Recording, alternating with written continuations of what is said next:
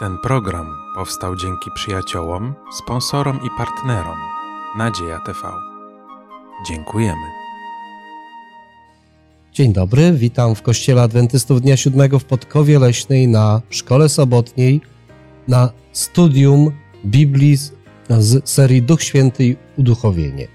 Przed nami dziewiąta lekcja, dziewiąte studium zatytułowane Duch Święty i Kościół.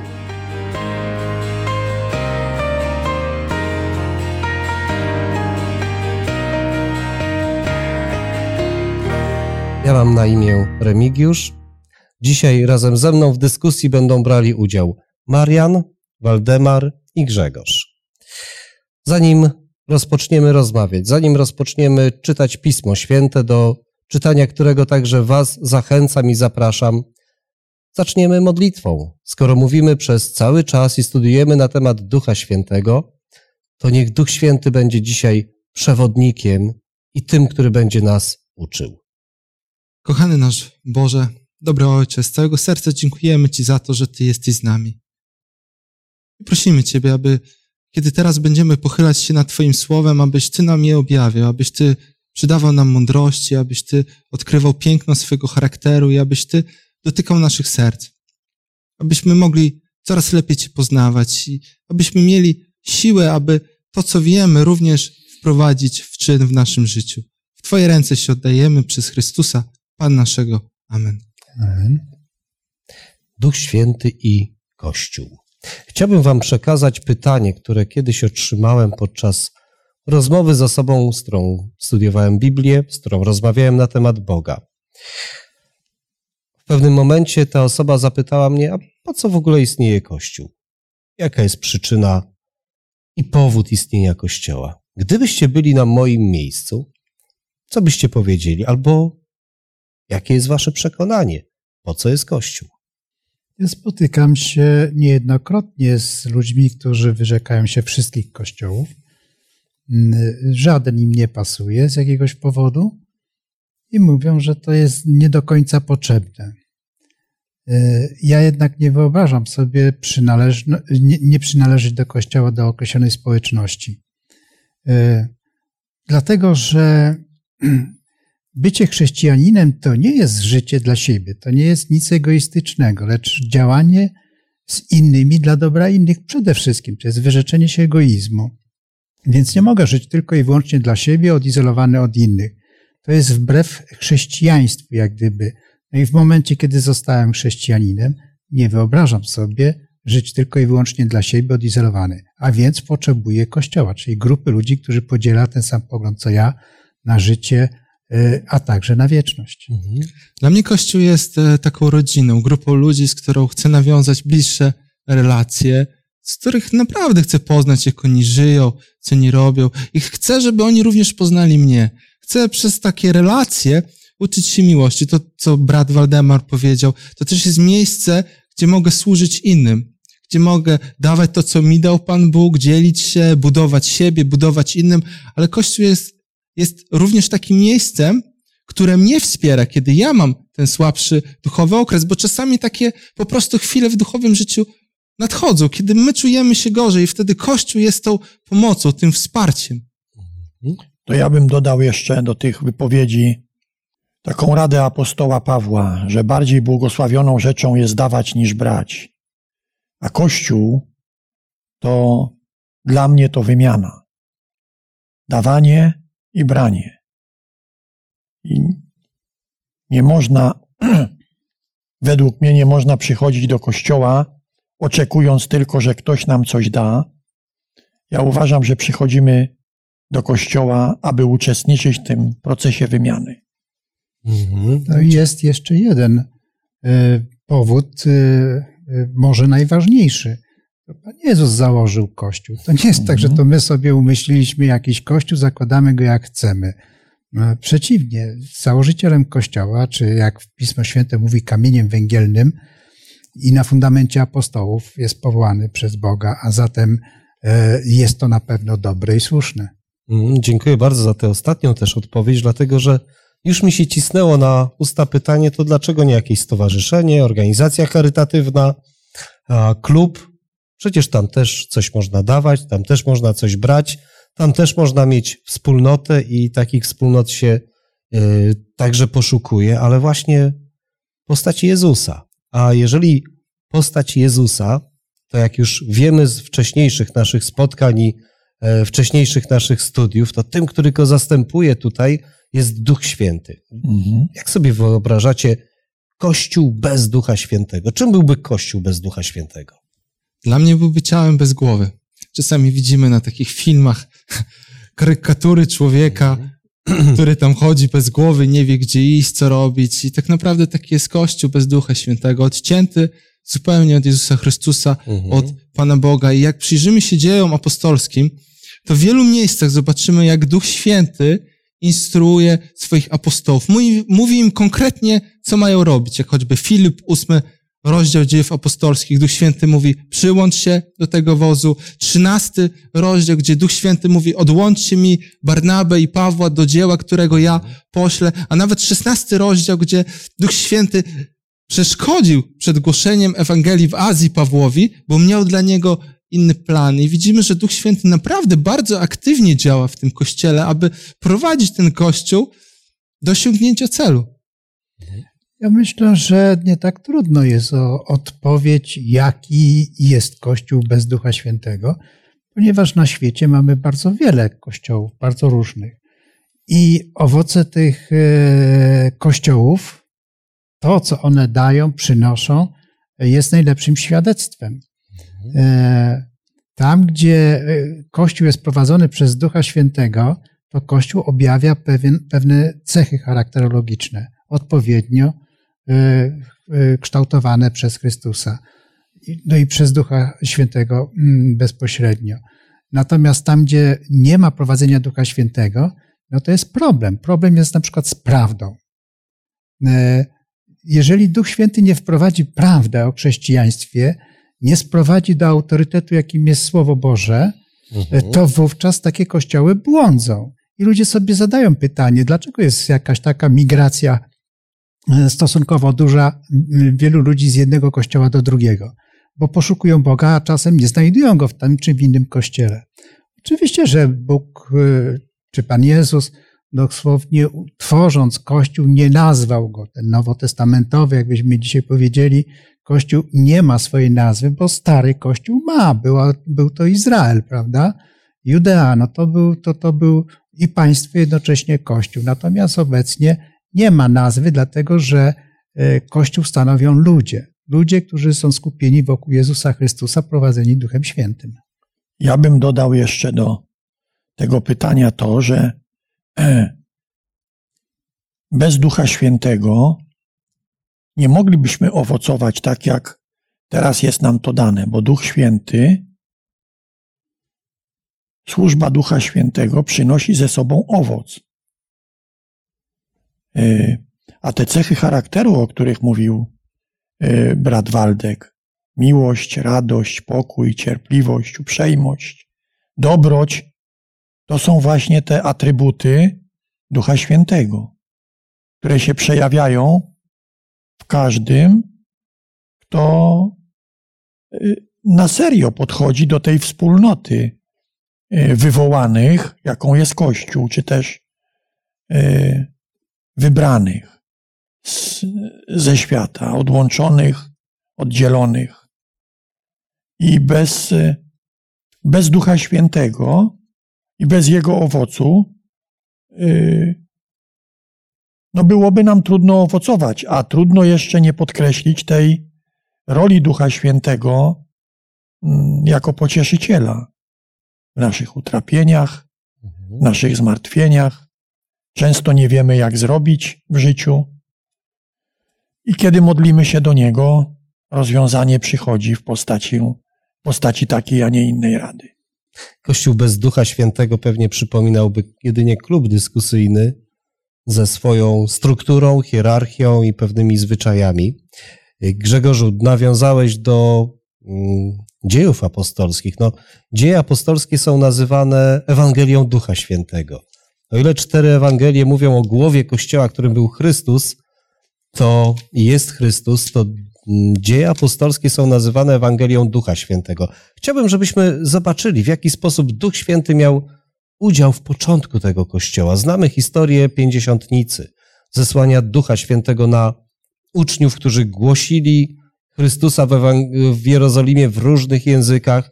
W wyniku tego trzy tysiące osób przyjęło chrzest i powstał Kościół. Mm, Przeczytajmy Dzieje Apostolskie, drugi rozdział od 42 do 47 wiersza i porozmawiamy właśnie na temat tego ko- kościoła, który został stworzony, zainspirowany przez Ducha Świętego. I trwali w nauce apostolskiej i we wspólnocie, w łamaniu chleba i w modlitwach. A dusze wszystkich ogarnięte były bojaźnią, albowiem za sprawą apostołów działo się wiele cudów i znaków. Wszyscy zaś, którzy uwierzyli, byli razem i mieli wszystko wspólne. I sprzedawali posiadłości i mienie i rozdzielali je wszystkim, jak komu było potrzeba. Codziennie też jednomyślnie uczęszczali do świątyni, a łamiąc chleb po domach, przyjmowali pokarm z weselem i w prostocie serca, chwaląc Boga i ciesząc się przychylnością całego ludu. Pan zaś codziennie pomnażał liczbę tych, którzy mieli być zbawieni. Czy jest coś takiego, co zwraca Waszą szczególną uwagę w opisie tego pierwszego kościoła? ta wspólnota, która tu jest opisywana, często jest wykorzystywana niejako do tworzenia e, różnych obecnie wspólnot chrześcijańskich, które zwykle kończą się jako, jako sekty jakieś e, w tym e, pejoratywnym znaczeniu, e, że mają takie komuny zakładać. To są tacy, którzy nawet wręcz mówią, że to jak gdyby jest pierwszy ślady komunizmu. No zupełnie jest to niepoprawne.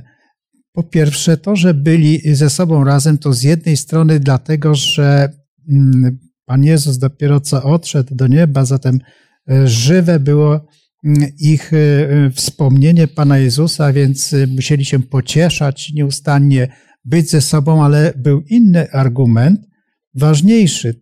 E, Chrześcijanie byli wyłączani z synagog tracili pewne możliwości funkcjonowania w społeczeństwie izraelskim.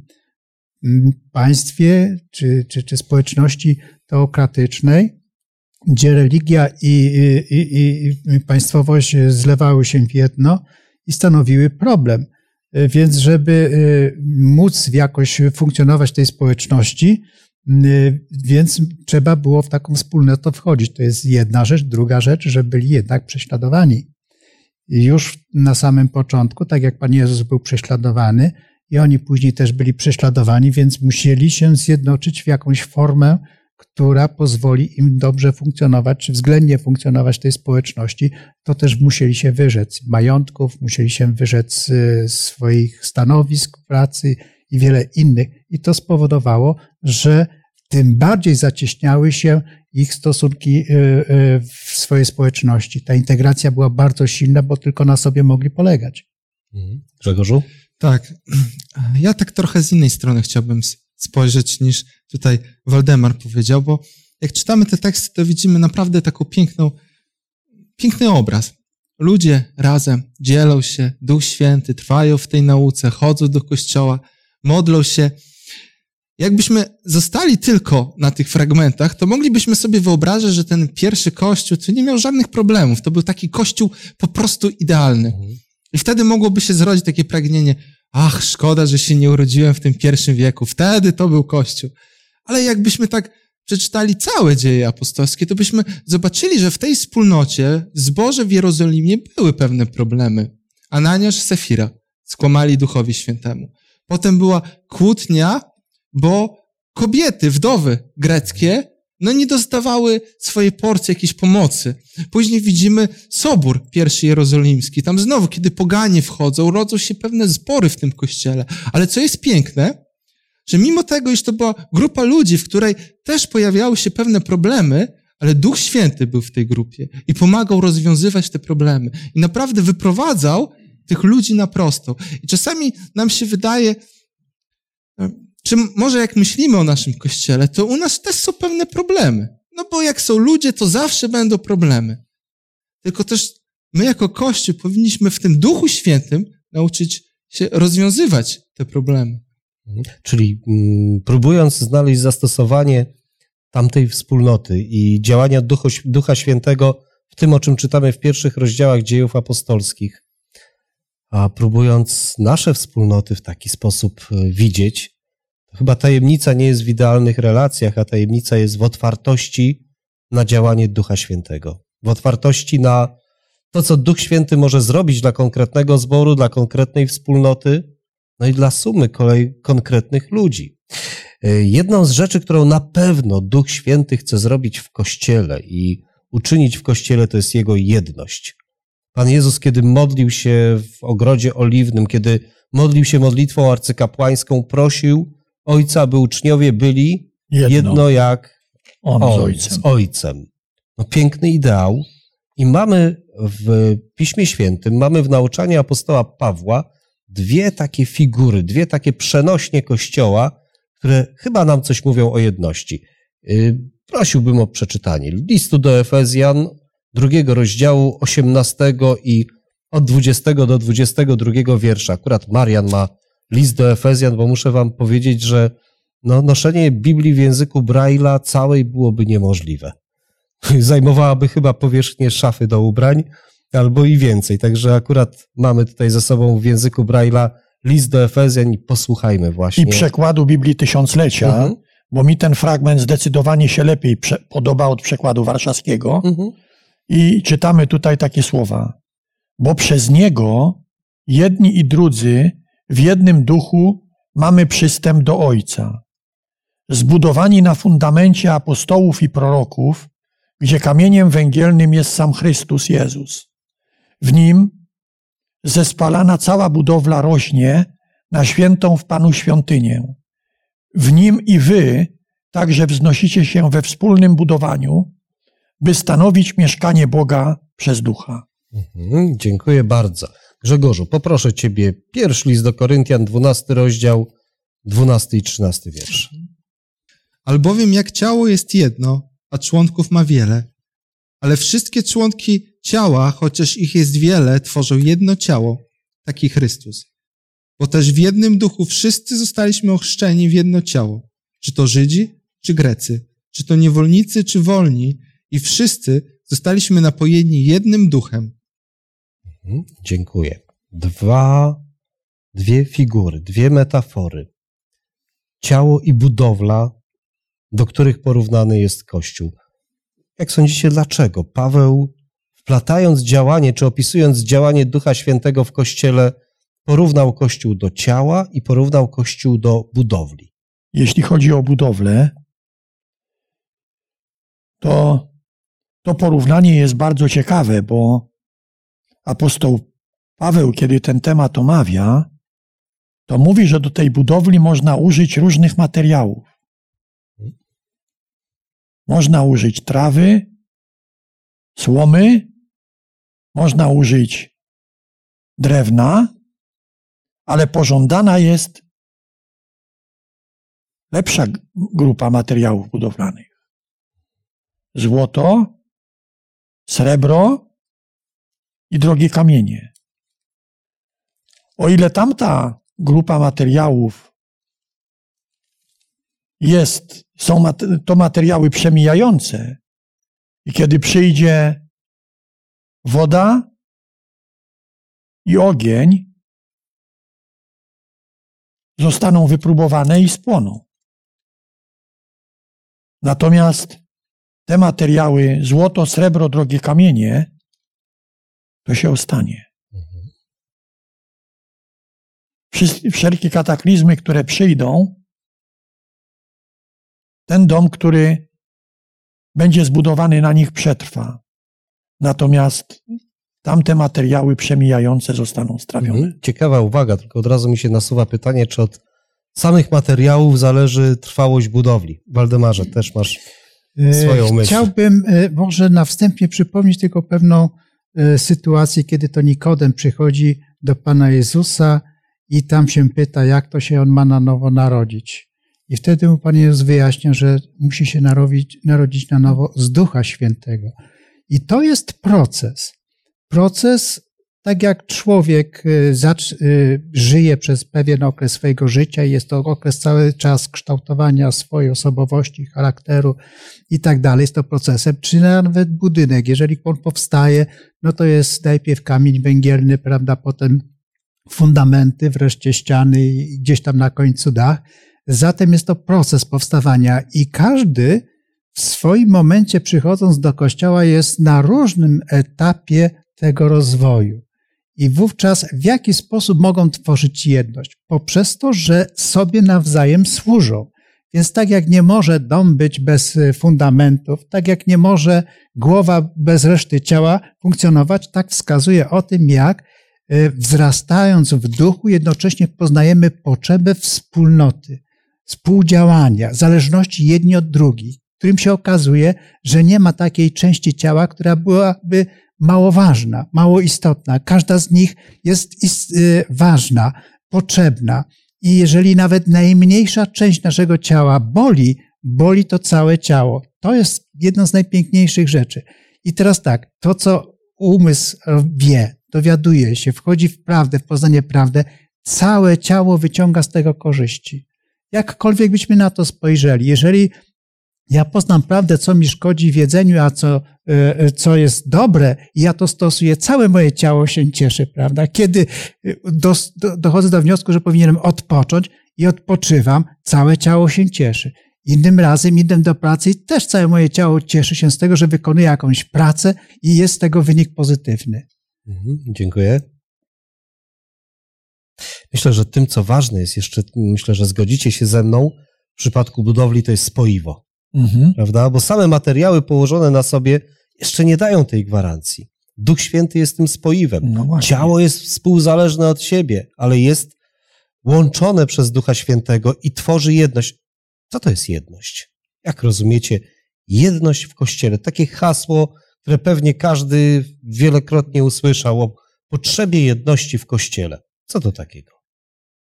Ja może zacznę, bo jedność czasami nam się kojarzy z jednomyślnością. Mhm. Że wszyscy nagle będą myśleć tak samo, na każdy temat i się zgadzać po prostu we wszystkim, jeśli chodzi o tematy teologiczne, żywienie, hobby, sposób spędzania wolnego czasu, ale to nie jest jedność, bo tak naprawdę jak popatrzymy na życie, to nawet w małżeństwie zdarzają się drobne różnice, nawet czasami niedrobne. Ale jedność to jest to, że mimo tych różnic potrafi, chcemy, chcemy być razem ze sobą, chcemy żyć razem i te różnice tak naprawdę dyskutujemy e, na ten temat, jakoś staramy się je przezwyciężyć, ale jest to ta chęć bycia razem. I jak popatrzymy właśnie na apostołów, to widzimy, że oni się kłócili, były różnice, oni walczyli, kto będzie lepszy, większy, miał więcej zaszczytów, ale oni chcieli być razem. Dlaczego? Bo łączył ich Jezus Chrystus. Ten Jezus Chrystus był tym spoiwem, który spajał apostołów, który spajał pierwszy Kościół i który tak naprawdę nas spaja dzisiaj. My byśmy tu dzisiaj nie siedzieli, gdyby kiedyś na naszej drodze nie stanął Jezus Chrystus. I gdybyśmy tak naprawdę nie poszli za Jezusem Chrystusem. Ale jednak trzeba powiedzieć, że to jest jakby wyjaśnienie niewystarczające. Powiedziałbym inaczej, jest wiele elementów, które y, decydują o tej jedności. Ponieważ mamy chociażby w Europie, y, która określa się cała jako chrześcijańska, ileż było wojen religijnych y, i innych, prawda, które nie mówią wtedy o, nie są świadectwem jedności, tylko raczej antagonizmu. Natomiast pierwsza rzecz, która jest tym ogniwem łączącym, to jest nasza osobista decyzja, polegająca na tym, że przyjmujemy chrzest. Tylko mhm. zwróćmy uwagę, na jaki chrzest. Chrzest y, Chrystusowy, taki jak Chrystus y, był ochrzczony, jak nam pokazuje, polegał na pełnym zanurzeniu się w wodzie i wynurzeniu. Zanurzenie oznacza śmierć dla doczesności, dla tego świata doczesnego, natomiast wynurzenie jest symbolem życia dla Królestwa Bożego, czyli poświęceniem się, oddzieleniem się po to, żeby Y, tworzyć y, y, zupełnie nową społeczność. Więc jeżeli wszyscy rozumieją symbolikę chrztu, no to jest element jedności łączący, ponieważ Jest to ten element, który mówi, ty jesteś chrześcijaninem, ja jestem chrześcijaninem. Sprawy tego świata nie są najważniejsze. Najważniejsza jest przyszłość nasza, która jest przewidziana w wieczności. To jest jeden element. Drugi element, Duch Święty. Dlaczego Duch Święty odgrywa tak bardzo ważną rolę w jedności? Po pierwsze, on wprowadza prawdę. Pan Jezus powiedział: Ja muszę odejść po to, żeby przyszedł Duch Święty i wprowadził was w prawdę. Prawda, która jest zawarta w Słowie Bożym, jest tym spoiwem. A właściwie prawda czy Słowo Boże to cóż to innego jest, jak nie świadectwo o Jezusie Chrystusie, prawda? Mm, dziękuję. To są Ale... ważne, ważne uwagi. Marianie? Ja bym tu jeszcze dodał. Kiedyś przeczytałem takie zdanie, które mi się bardzo spodobało chyba w życiu Jezusa. Że jedność, po pierwsze, jedność to nie jednakowość, ale inna rzecz zwróciło mojo, zwróciła moją uwagę, że jedność powinna spełniać trzy cele. Jedność myśli, jedność celu i jedność zdania. A tym, co połączyło nas w tym kościele dzięki Duchowi Świętemu, to trudno, żebyśmy y, mieli na, na wszystkie poglądy y, różne zdania, różne myśli, bo nie, nie, by, nie byłoby możliwe funkcjonowanie Kościoła. Musi być jakaś myśl wiodąca i cel wspólny i zdanie, że tu jesteśmy. Jeśli nie będzie jedności myśli, jedności celu i jedności zdania, to Kościół nie przetrwa. Dziękuję. A podsumuję to może. No to są ważne myśli, które wypowiedzieliście. Jedność, ale jedność w różnorodności, prawda? Mhm. Nie identyczności. My siedzimy tutaj we czterech, każdy z nas ma inny kolor garnituru, na szczęście. Nieco inny kolor i, i nie siedzimy w jednakowych mundurkach. I nie wyobrażam sobie kościoła takiego, gdzie wszyscy siedzą w jednakowych mundurkach, podobnie w myśleniu.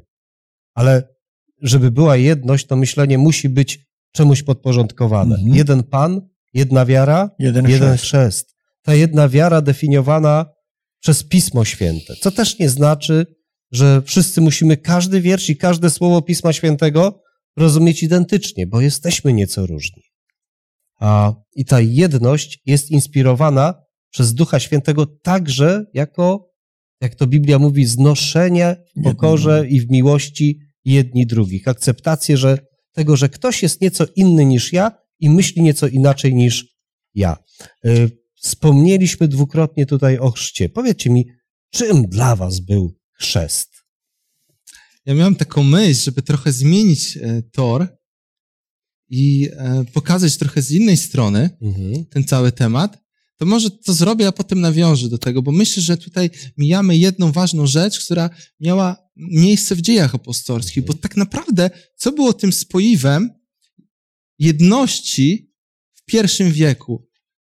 Zwróćmy uwagę, że na początku przecież był wielka, była wielka niechęć do, do pogan, żeby chodzić do nich, żeby głosić im Ewangelię, aby nawet jeść z nimi. Także kiedy Piotr miał to swoją wizję, pamiętamy, dziesiąty rozdział, on po prostu nie chciał iść, on nie rozumiał tej wizji. I nawet jak Bóg go posłał do Korneliusza, do Boganina, to wziął ze sobą świadków. I nie wiedział, co go spotka. I poszedł, bo czuł, że właśnie Duch Święty go tam wysyła.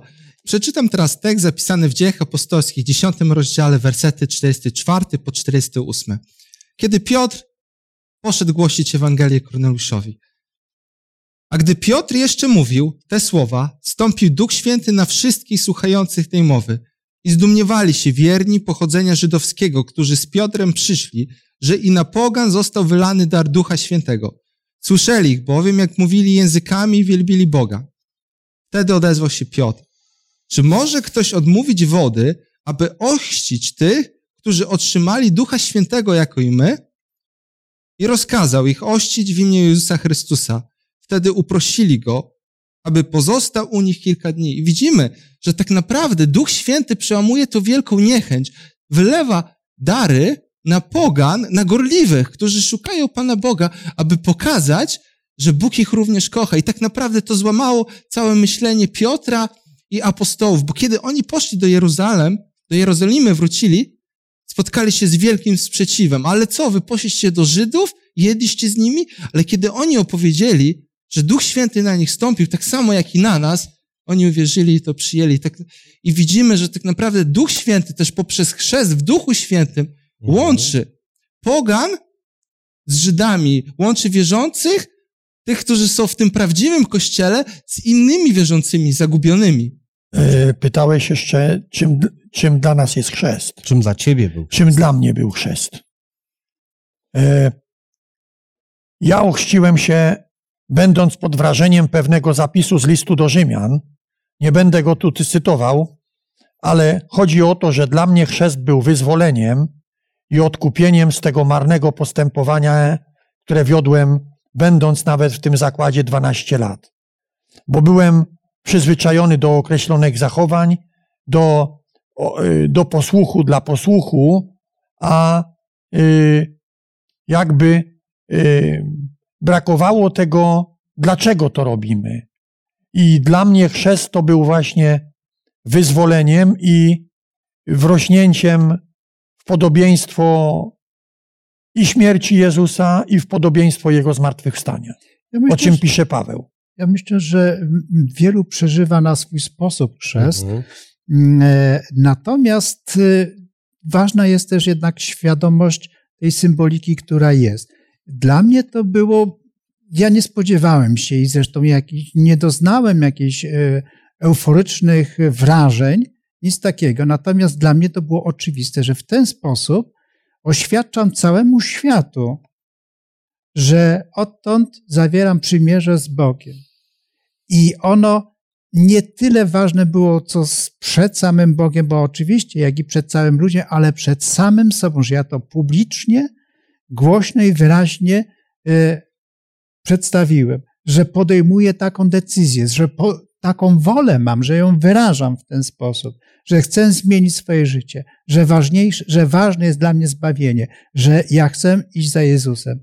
I to ważne było, żebym ja sobie powiedział to w sposób uroczysty, godny i, i na świadków biorąc zarówno Boga, aniołów, jak i ludzi. W moim życiu chrzest przewrócił całe moje duchowe życie do góry nogami, bo ja jak się nawróciłem w 20, w wieku 21 lat, chodziłem do kościoła, bardzo dużo czytałem, ale nie miałem takiej potrzeby, aby służyć innym. Służyć w kościele, służyć ludziom spoza kościoła. I powiem wam, że po chrzcie naprawdę coś się, na, coś się bardzo mocno w moim życiu zmieniło. Prawie, że po, ca- po tej ceremonii chrztu wróciłem do kościoła i zacząłem działać. I, I czułem wielkie pragnienie misji, wielkie pragnienie służby, i to mi pozostało aż do dzisiaj. Więc dla mnie chrzest miał taki bardzo praktyczny wymiar. Mhm. Dziękuję Wam. E, Dzisiaj pewnie oglądają nas różne osoby. Oglądają także takie osoby, które być może zastanawiają się nad swoim chrztem, a czasami nawet może od lat, bo osobiście znam takie osoby. Ale są wśród naszych widzów także takie osoby, które, no, gdyby nie internet, nie miałyby możliwości kontaktu z nabożeństwem, ze Słowem Bożym, ale myślę, że wśród widzów są także takie osoby, które, tak mi się wydaje, że takie są, a które są przekonane o tym, że wystarczy im, kiedy w sobotę do południa obejrzą wspaniałe nabożeństwo spotkowy leśnej, posłuchają lekcji szkoły sobotniej, wysłuchają kazania i nie muszą już iść, a żeby na żywo do kościoła. Co byście powiedzieli jednym i drugim? I tym, którzy wahają się ze swoim chrztem, i tym, którzy nie czują potrzeby bycia na żywo, w realu, we wspólnocie ludzi. Co byście im powiedzieli o takich decyzjach i takiej potrzebie właśnie bycia razem? Przykazanie Boże mówi wyraźnie, że mamy kochać Boga całym sercem, całym umysłem, całą duszą. Nie da się tego zrobić przed e, ekranem komputera, e, izolując się od społeczności. E, Taka wiara, taka, ta- takie inaczej może uprawianie religii jest uprawianiem intelektualnym. Ono nie powoduje zmiany w człowieku. Ono nie odzwierciedla życia duchowego, które powinno być. Ono musi być społeczności, Bóg tak ustanowił, że ta społeczność ma być. Mamy mnóstwo różnych przykładów i, i zachęceń do tego. I teraz tak, jeżeli pozostajemy w domu i nie przychodzimy do tej społeczności, ograbiamy siebie z możliwości twórczego rozwijania się, przygotowania się do życia w Królestwie Bożym. My przed ekranem e, komputera jesteśmy wciąż tymi samymi egoistami, izolującymi się od innych, pozostający niezmieniony, pozostaje tylko pewien miraż w głowie, ale nic nie zmienia się w naszym życiu. O, mocne słowa, to może teraz jakaś zachęta. Tak. Ja bym, ja bym powiedział w liście do Hebrajczyków, Mhm. w liście do Hebrajczyków zawsze ten tekst mnie porusza. Żeby, żeby pamiętać i nie opuszczać naszych wspólnych zebrań, jak to jest u niektórych w zwyczaju. Ale Paweł mówi dalej, żeby się pobudzać do miłości Mhm. i do dobrych uczynków. Co więcej, jest napisane w Biblii, że te dobre uczynki Bóg przygotował, abyśmy w nich chodzili. Więc tych uczynków nie można y, zademonstrować sobie przed ekranem, bo te uczynki muszą się spotkać z odbiorem, z odbiorcą tego. Czyli y, nie można uprawiać y, wspólnoty, będąc sam na sam y, z ekranem telewizora czy Kiedy komputera. będę się uśmiechał do tej społeczności na ekranie, ona mi nie odwzajemni uśmiechu. No nie, No, no nie. możemy my odzajemnić uśmiechami, prawda? Tak, Ale tak. Mhm, Grzesiu. Tak, tak, może z praktycznie życia. Ja podczas studiów wielokrotnie pracowałem za granicą w okresie wakacyjnym i tam często miałem zbór adwentystów bardzo daleko od miejsca, w którym przybywałem i to spowodowało, że po prostu nie mogłem dojechać na nabożeństwo, bo bym jechał parę godzin w jedną stronę. I oglądałem tutaj naszą podkowę. Był, był to bardzo fajny zamiennik, jeśli nie mam zboru w pobliżu. Ale powiem wam, że po tak tygodniu, dwóch, trzech tygodniach czułem wielkie pragnienie naprawdę uczestniczenia w nabożeństwie, a w szczególności w szkole sobotniej.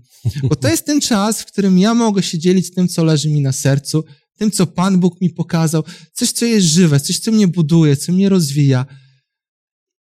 I tak naprawdę szkoła sobotnia, czy studium biblijne w klasach, to jest coś, czego praktycznie nie ma w innych kościołach. Jest u nas. Jest coś, co według mnie jest najlepszym, najlepszą częścią naszego nabożeństwa i warto przychodzić. Bardzo mi to miło słyszeć. Drodzy, mogę posłużyć się słowami Pana Jezusa, który, gdy, czy uczniów Pana Jezusa, którzy dyskutowali między sobą na jego temat, to jeden powiedział do drugiego, pójdź i zobacz. Ja też chcę was wszystkich, którzy do tej pory woleliście oglądać a w komputerze nabożeństwo, zachęcić. Przyjdźcie do, do najbliższego zboru adwentystycznego na szkołę sobotnią.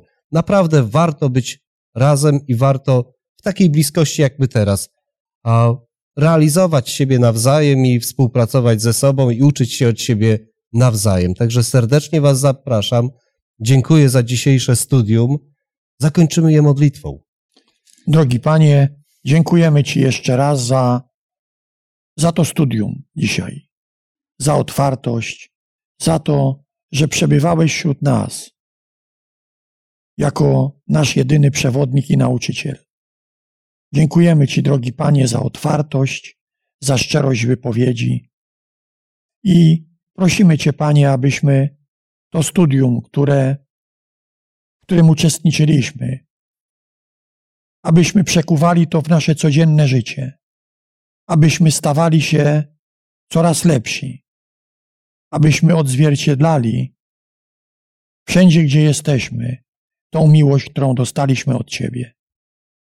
Przez Chrystusa Pana naszego. Amen.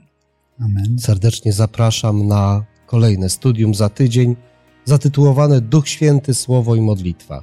Zapraszam na żywo, a jeżeli ktoś nie może, tutaj do szkoły sobotniej w internecie prowadzonej przez Kościół Adwentystów Dnia Siódmego w Podkowie. Dziękuję.